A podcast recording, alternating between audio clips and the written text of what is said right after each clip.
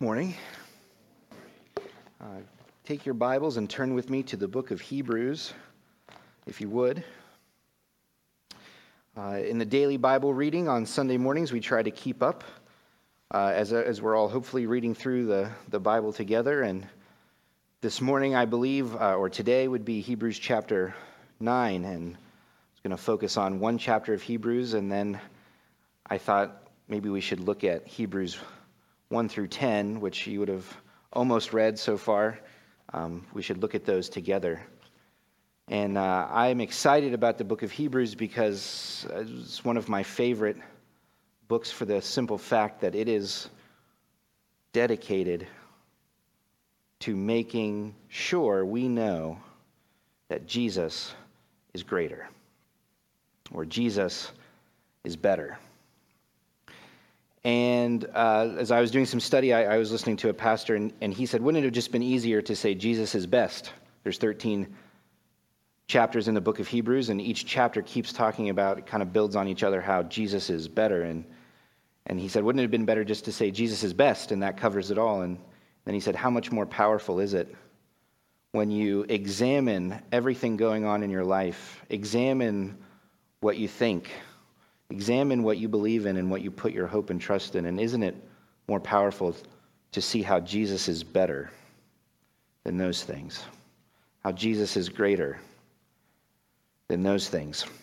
What we're going to do to look at these chapters is we're going to try to get out of our 21st century American mindset and go back and try and experience this from what the original readers would have been seeing and try to get at what the original author was intending, and in doing that, I think you'll be able to easily make the connection that no matter when you read this book, if you are an Old Testament practicing Jew, or if you're a 21st century American Christian, no matter when you read this book, it's going to be clear and very foundational and paramount that we always remember that Jesus is greater. So that whatever you're facing in your life, whatever ideas are coming your way, whatever people are trying to tell you, whatever the world is trying to tell you, the test, the standard has to be Jesus. Because he's better than what anything else will tell you. And Jesus himself and God went to great lengths to prove that to us.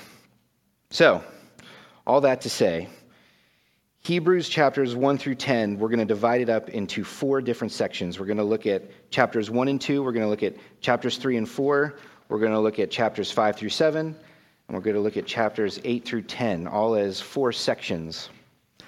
And to understand what is going on, we don't know who the author is, and we're not exactly sure who the audience was. It's neither are specified, but it's pretty clear that the author is writing to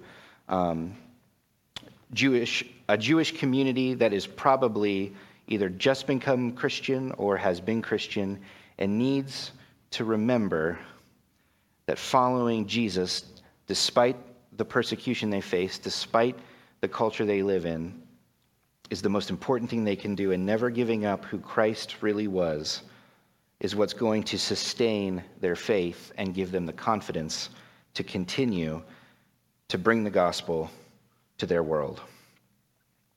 So,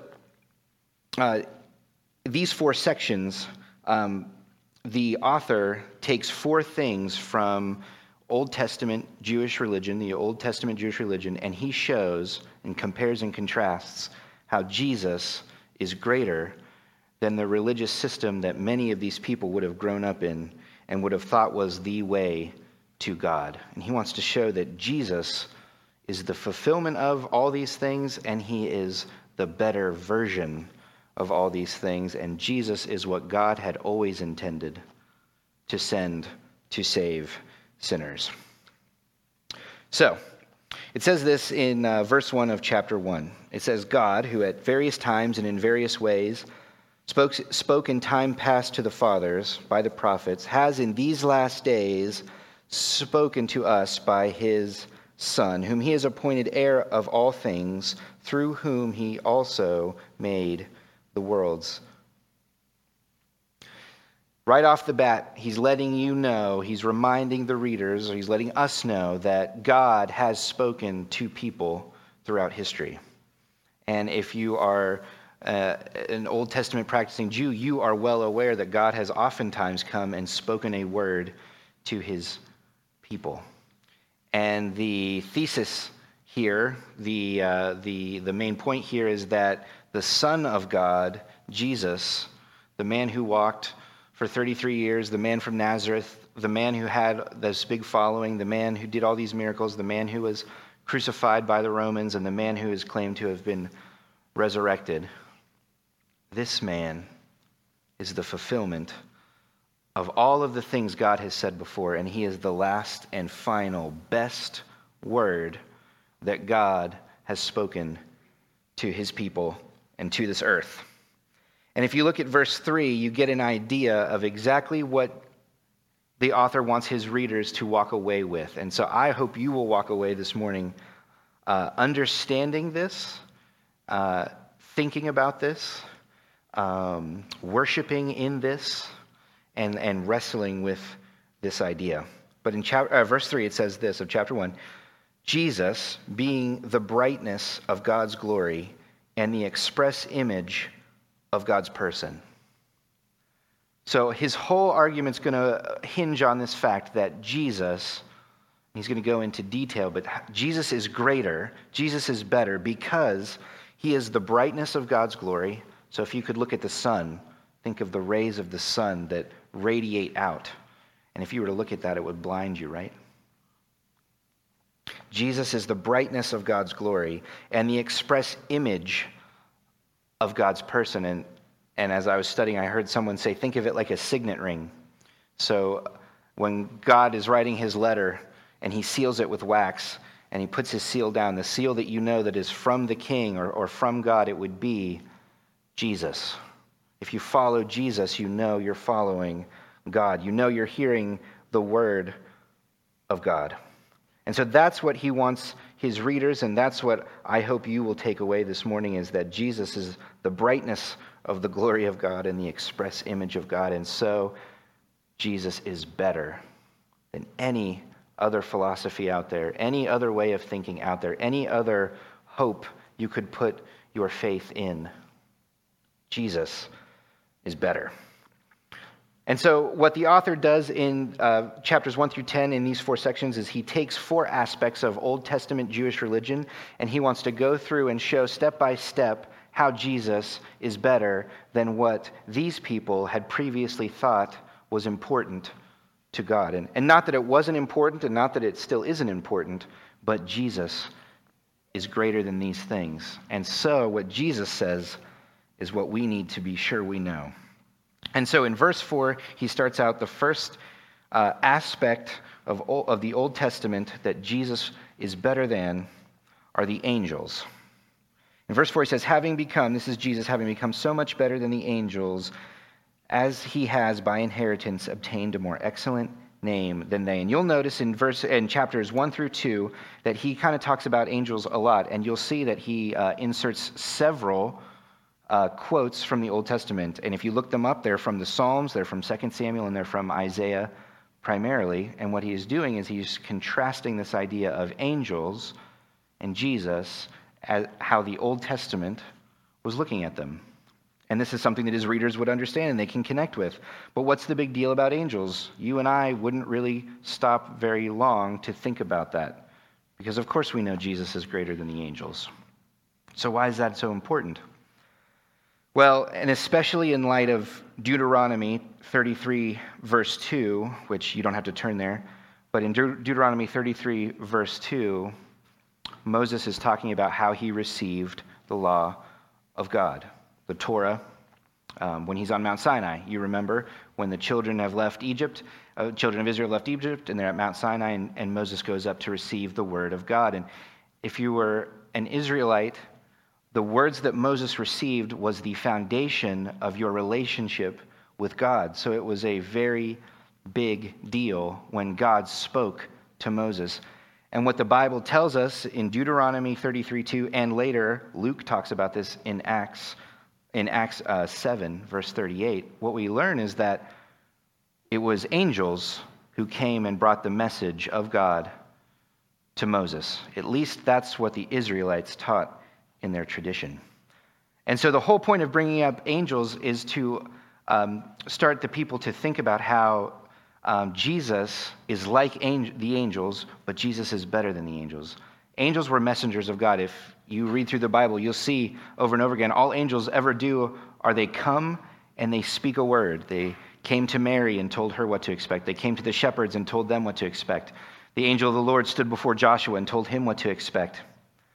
And people know they're in the presence of angels because they know they're in the presence of a heavenly being because they drop to their knees in terror and fear. And what do the angels always say? Don't be afraid. I've come to tell you what God wants you to know. And so if an angel comes and talks to you, it is a very important word you are about to hear. And in fact, the Old Testament Jewish religion was based on what the angels had brought to Moses. How to please God was found in the words brought to Moses that he shared with the people. So it's a big deal.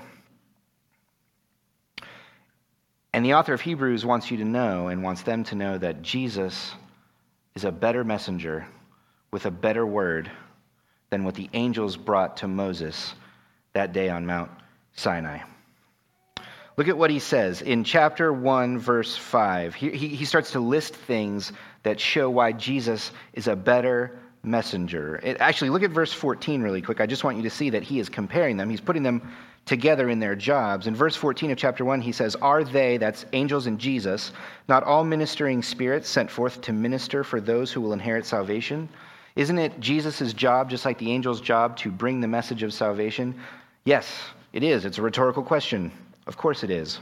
So how's Jesus greater than the angels and what the people of God had known before? Look at verse 5. What does it say of Jesus of chapter 1? "For of which of the angels did God ever say, 'You are my son'?" God calls Jesus his son. In Job, it says the sons of God were coming before, but it's a little s. Jesus is the capital S Son of God. In verses 8 through 12, the writer lets us know that Jesus is also not just the Son of God, but he's equal with God. In verse 8 it says, "But to the Son," God says, to Jesus, God says, "Your throne, O God, is forever and ever." They're equal. In verse 13, it says that Jesus rules with God. The angels don't rule with God, at least not in the way that Jesus rules with God, as an equal and as a son. The angels carry out God's plan. Jesus carries out God's plan as the ruler himself. And then what's also interesting in chapter 2 in verses 10 through 18, and this is a little different. This might not be what they would have expected to read or might not be what we think about, but the humility of Jesus makes him greater than the angels. I'm not blaming the angels for not showing humility, but every encounter we see of them, when they come, people fall down in terror around them because they realize they're in the presence of a heavenly being. And the angel's always standing there. But how did Jesus come? Jesus came as a man. Not a lot of people, some did, not a lot of people every time they came to him fell to their knees. Because he came as a man. And in fact, Hebrews even says that when he did become a man, he made himself lower than the angels. And what the author of Hebrews is doing is showing that the humility Christ chose when he became a man to become our sacrifice, to become our salvation. He's saying that is one major reason why Jesus is greater than the angels, because the angels didn't come to do that for us. Jesus did. The King of creation, the King of the universe came to be like us, to save us. And so Jesus is greater than the angels, and he has the final best word of salvation for God. Now, something that you'll also find in these four sections are warnings. And so that's what we need to take away is after we realize that Jesus is greater, that should call us to action. And there's always a warning in each section. And the warning here, the first warning, is that you must take heed of Jesus' message because he is the final best word. His word is the standard by which you must live. No other standard. Look at chapter 2, verse 2. For if the word spoken through angels proved steadfast, and every transgression and disobedience received a just reward, how shall we escape if we neglect such a great salvation? And in verse 1 of that same chapter, it says, therefore, you must give the more earnest heed to the things which we have heard, that is from Jesus, lest we drift away. What he's saying is, when the people listened to the angels, when they did what God had said, there was blessing. And when they disobeyed what the angels had said, they disobeyed God's word, there was curse.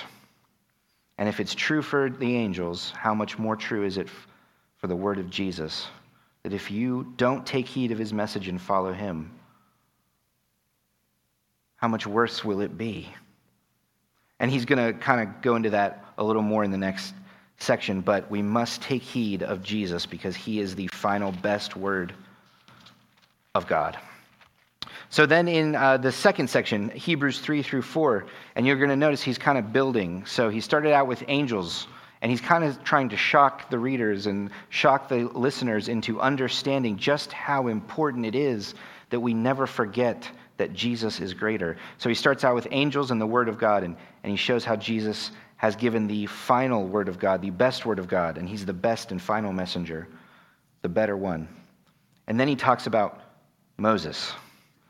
And we talk about Moses all the time, and if you had come from a Jewish background, and if you were living in this time, and if you had your family was an Israelite family, Moses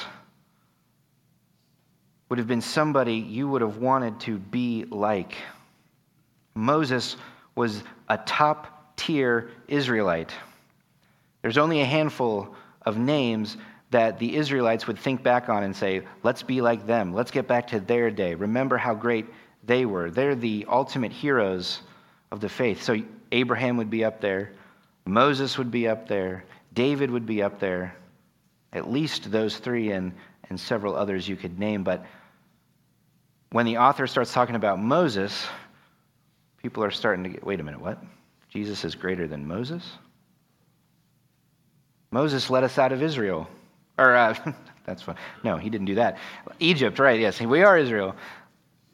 He parted the Red Sea. He gave us food and water in the wilderness. How is Jesus greater than Moses?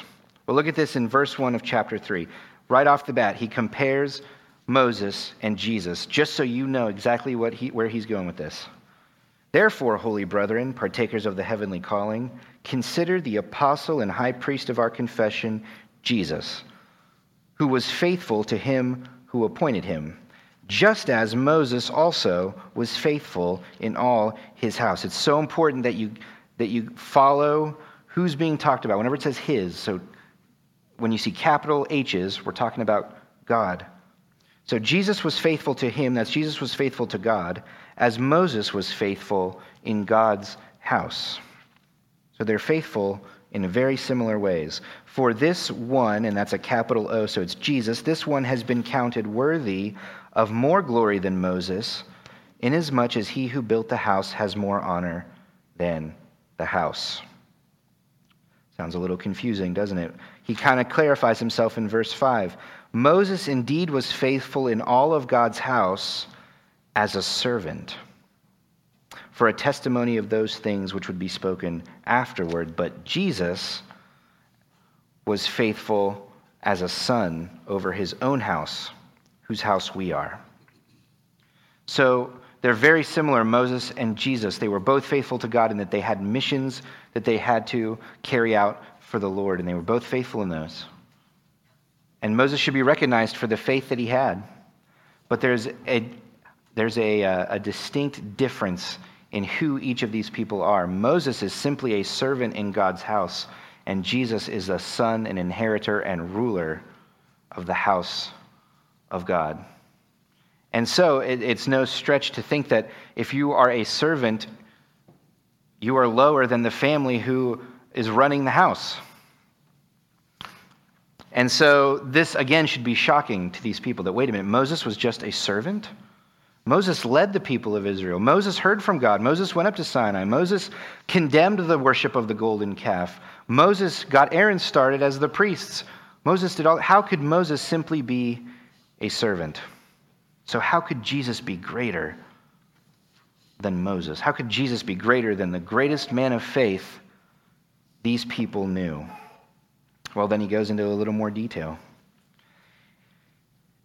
If you look at Moses' life, you could say it's a life full of faith and a life full of failure. Think of the things he did. He led Israel out of Egypt. He received the word of God. He mediated for the people. He built the tabernacle. He did all these great things for the nation of Israel. But look at chapter 3, starting in verse 16, and it says this: "For who, having heard, rebelled? Indeed, was it not all who came out of Egypt led by Moses? Now with whom was God angry 40 years? Was it not with those who sinned, whose corpses fell in the wilderness? And to whom did God swear that they would not enter his rest, but to those who did not obey?" Moses was a faithful servant who did many, many great things for God, but Moses couldn't stop the people from turning their backs on God, and he couldn't help the people from doing that. As much as he tried, Moses could not stop the rebellion of the Israelites, and he could not fix the rebellion of the Israelites. And let me ask you this: did Moses himself ever enter the promised land? He never did, and why? Because of his own personal rebellion, failure, and sin to God when he struck that rock. And God said, "Moses, I did not want you to do that. Moses, you took matters into your own hands. That's not for you to do." So Moses was a great man, but he was still a sinner. And so why is Jesus greater than Moses? Because Jesus never once rebelled against the law of God in thought, word, and deed. If Moses is a picture of faith and failure, Jesus is a picture of faith and victory. We already saw that he's the Son of God in verse 6 of chapter 3. He's faithful to God in verse 2 of chapter 3. And that's fully, completely faithful in a way that even Moses never was, even David never was, and even Joshua never was, two names that are also mentioned in chapter 4, showing that no leader who came after Moses and no leader who ever came before was ever able to bring the people of God into their ultimate rest, right? They were always searching for the promised land. And so Jesus is greater than Moses because Jesus can bring you and bring his people into the rest of God. In verse 9 of chapter 4, it says, "There remains therefore a rest for the people of God, for he who has entered God's rest has himself also ceased from his work." There's a rest that the Lord wants to bring his people into. There's a promised land. And only Jesus can bring people in there. In verse 14 of chapter 4, it goes on, "Seeing then that we have a great high priest," that's Christ, who we already called a high priest earlier, "who has passed through the heavens, Jesus, the Son of God, let us hold fast our confession." Jesus has already entered the rest of God. Jesus is already at the promised land. He made it. He completed the mission. And what's amazing about Jesus, and something Moses could never do, Moses who couldn't even ever get into the promised land, Jesus who's already there then reaches out and says, "I will bring you in with me." So Jesus is greater than Moses. And then he goes on in the third section, and this is Hebrews chapter 5 through 7. And again, they're building. So Jesus is greater than angels, something held in high regard to Old Testament Jews and those who practice the Jewish religion, the Israelites. And Jesus is greater than Moses, you know, a sacred cow that you wouldn't dare talk against. And then he says in Hebrews 5 through 7 that Jesus is greater than Aaron and the priests. Jesus is greater than Aaron and the priests. We don't think in these terms, but imagine living in a society where your best chance of getting to God's presence was through someone else mediating for you daily. We just stop and we can pray at any time, right? We just do that. But those people wouldn't have done things that way. The Israelites would have had to go to their priest to hear from the Lord, to ask questions about what God thought, to offer sacrifices for their sins. They had to go to someone else in their community to get close to God. And look at what priests do. In chapter 5, it tells you what a priest does. For every high priest taken from among men is appointed for men in things pertaining to God, that he may offer both gifts and sacrifices for sins. The priest's job was to mediate for the people, was to be the go-between, the guy who understood what the people were feeling, thinking, and doing, understand what God expected, and translating that to both. Take the needs of the people to God, and take God's commands to the people, and stand in the gap when there was atonement and sacrifice needed for sin. So the priests of Israel were appointed men from a certain line, a certain family, the Levites. That's Aaron's line, the brother of Moses, right? And so only Levites could be priests. God said this is their special job, no one else, only Levites. So they were appointed. They offered gifts and sacrifice. We talked about that. They understood the needs of the people.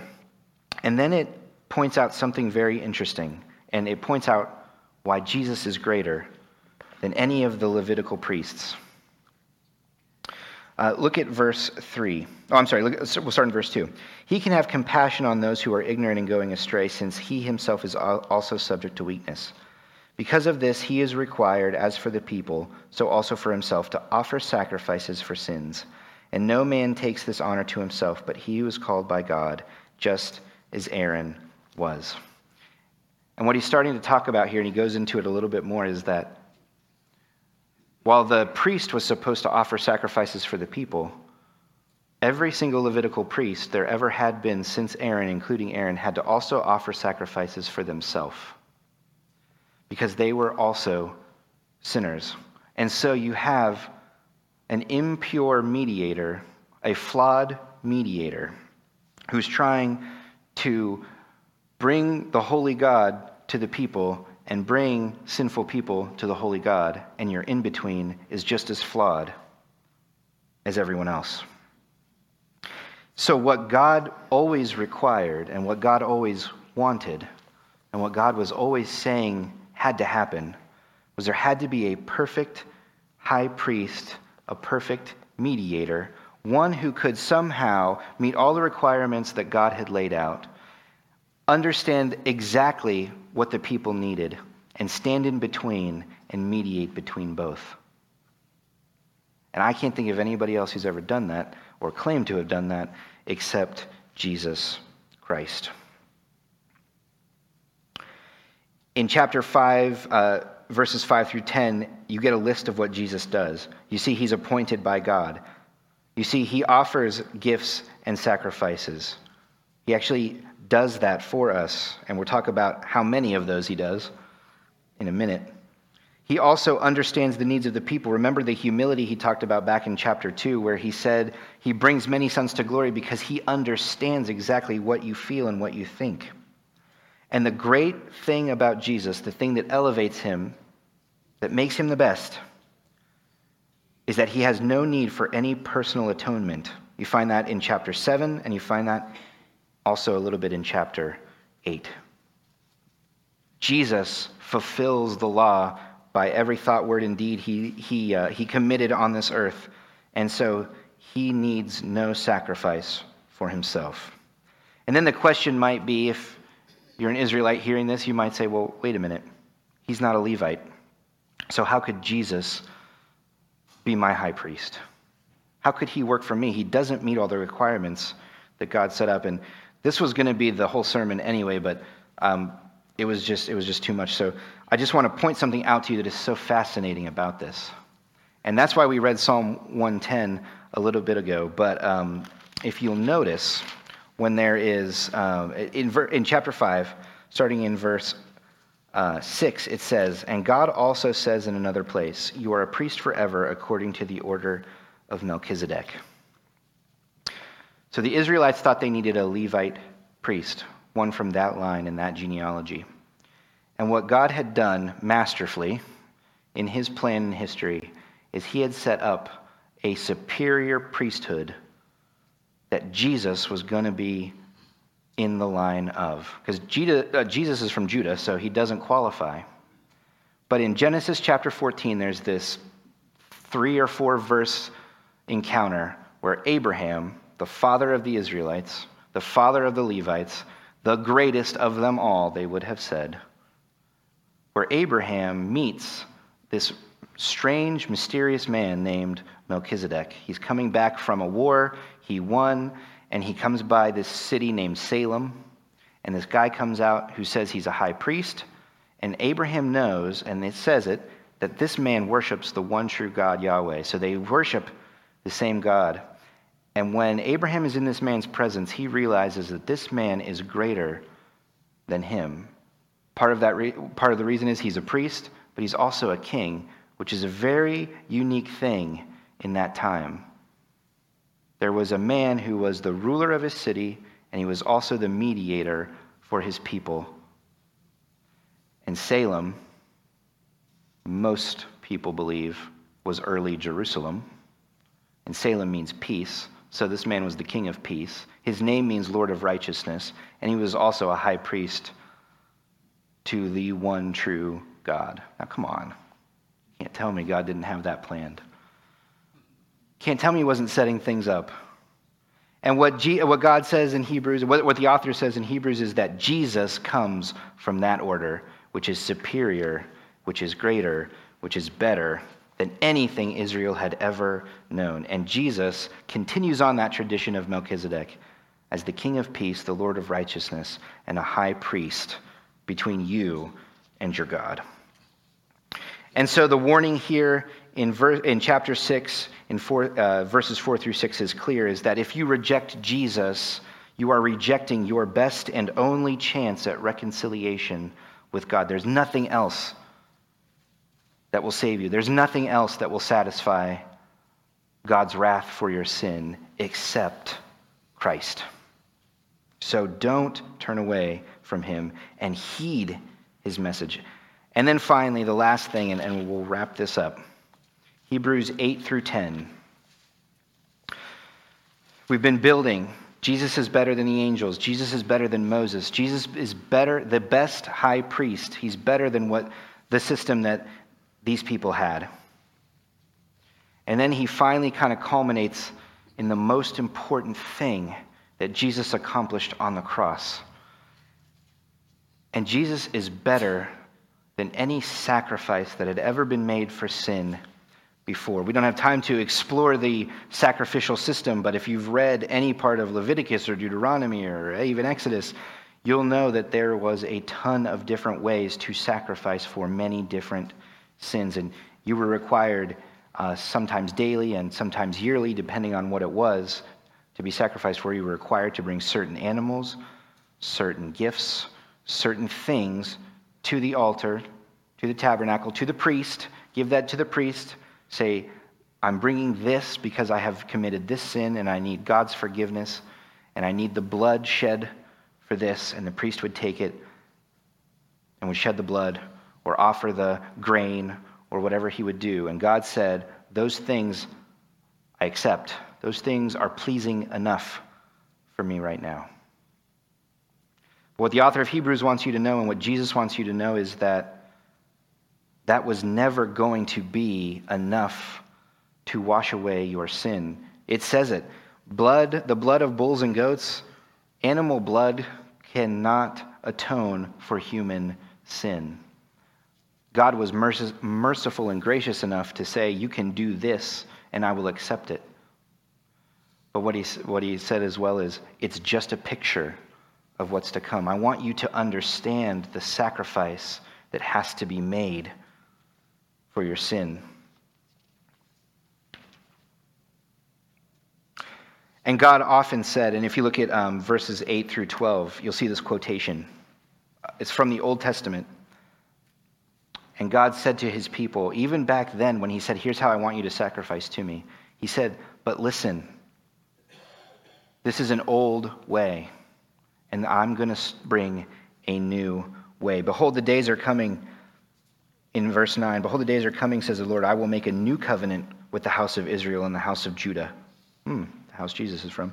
"Not according to the covenant that I made with their fathers in the day when I took them by the hand to lead them out of Egypt. For this is the covenant that I will make with the house of Israel. I will put my laws in their mind and write them on their hearts, and I will be their God, and they shall be my people."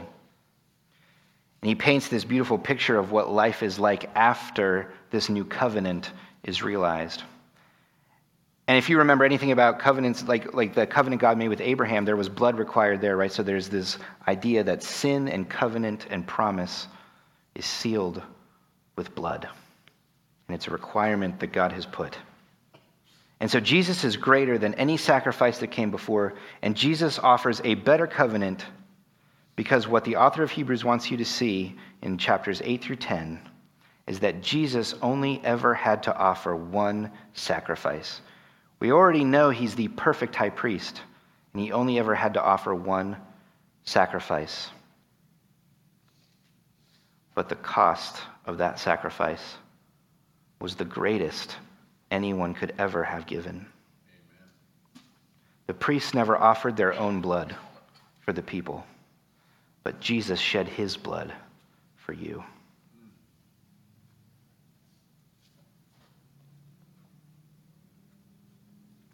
And because of that, the Lord has entered into a new covenant with his people. And of course, we know that the gospel was told to be preached to the entire world. And so the body of Christ, the people of God, is now global. And that's how powerful the gospel of Jesus is that it goes anywhere and it can change any heart. And you never have to offer another sacrifice for your own personal sin. You only have to go to your personal, perfect high priest and ask him for forgiveness. And he'll stand between you and God's wrath, and he'll say, "This is my child. Show him your grace and mercy, Lord." And the warning here is the most serious warning there so far. And it's found in chapter 10, verses 26 through 29.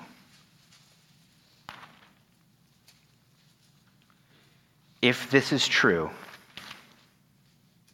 then this is the warning. If we sin willfully after we have received the knowledge of the truth, there is no longer remains a sacrifice for sins, but a certain fearful expectation of judgment and fiery indignation, which will devour the adversaries. Anyone who has rejected Moses' law dies without mercy. Of how much worse punishment do you suppose will he be thought worthy who has trampled the Son of God underfoot, counted the blood of the covenant by which he was sanctified, a common thing, and insulted the Spirit of grace? Now, again, this is a whole other sermon we could go into, but the warning is this. Basically, walking away from Jesus, turning your back on Christ, or just simply rejecting the message outright, carries with it the greatest degree of punishment that could ever be, and that is eternity in hell. And if everything is true that we've read and looked at so far, then why would you not run towards Christ? It's a free gift.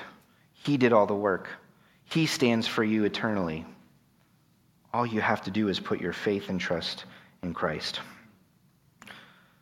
So consider carefully your relationship with Jesus. And there's a couple more chapters left in this book, and we don't have time to go into them today, but as you read them now, this week, consider what has been said, because the point that the author wants to get across to the people is that Jesus is the brightness of God's glory. He's the express imprint of his image. And what that means for you is all these things, that he's given you the perfect word, that he's the eternal perfect high priest, that he's made one sacrifice for your sins that is more than sufficient to cover anything you could do. And so he says, remain faithful to God and have confidence in the fact that your God loves you. Your God walks with you. Your God will carry you. Your God will sustain you through whatever life brings your way. Let's pray. Gracious Heavenly Father, we thank you for Jesus. I thank you for what he went through, what he willingly chose to do on my behalf. Father, we pray this morning that if there is anyone here who has not accepted Christ as their one and only Savior, Father, please help them to do so. Thank you that it is a free gift. We don't have to earn it, and that there is so much grace and mercy you lavish on us through it.